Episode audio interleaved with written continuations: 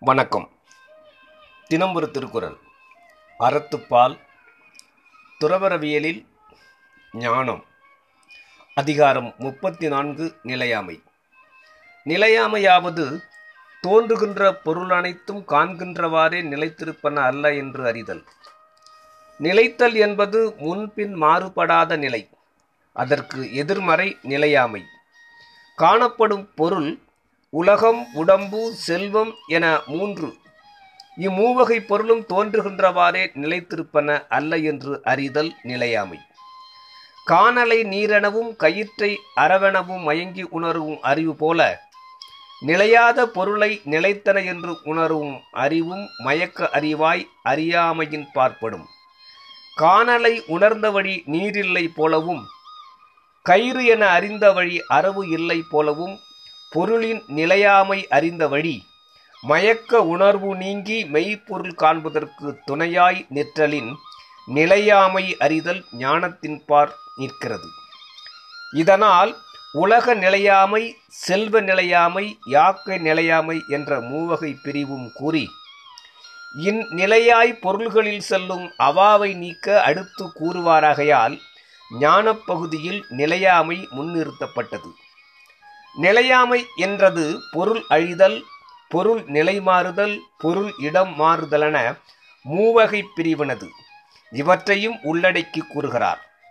குரல் எண் முன்னூற்றி முப்பத்தி ஒன்று நில்லாதவற்றை நிலையின என்றுணரும் புல்லறி வான்மை கடை.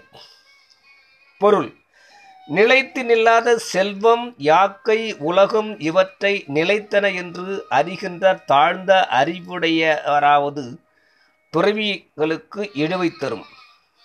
விளக்கம்.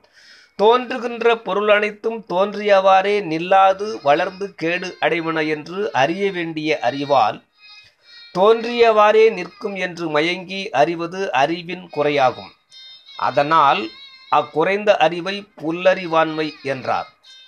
பொருள்கள் கணந்தோறும் மாறுபடுவன. தோன்றி நின்று அழிவன என்ற இருவகை பிரிவையும் நில்லாதவற்றை என்பதனால் அடக்கினார்.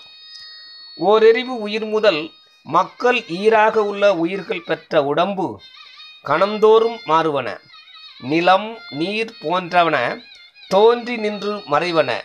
செல்வம் இடம் மாறுபடுவன.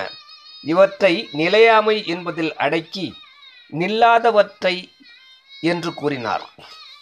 இதனால் துறவியானவன் இப்பொருளின் கண் நில்லாத தன்மையை அறிந்தாலன்றி பற்றினை விட முடியாதகையால் அதனை புல்லறிவு என்று விளக்கி கூறினார்.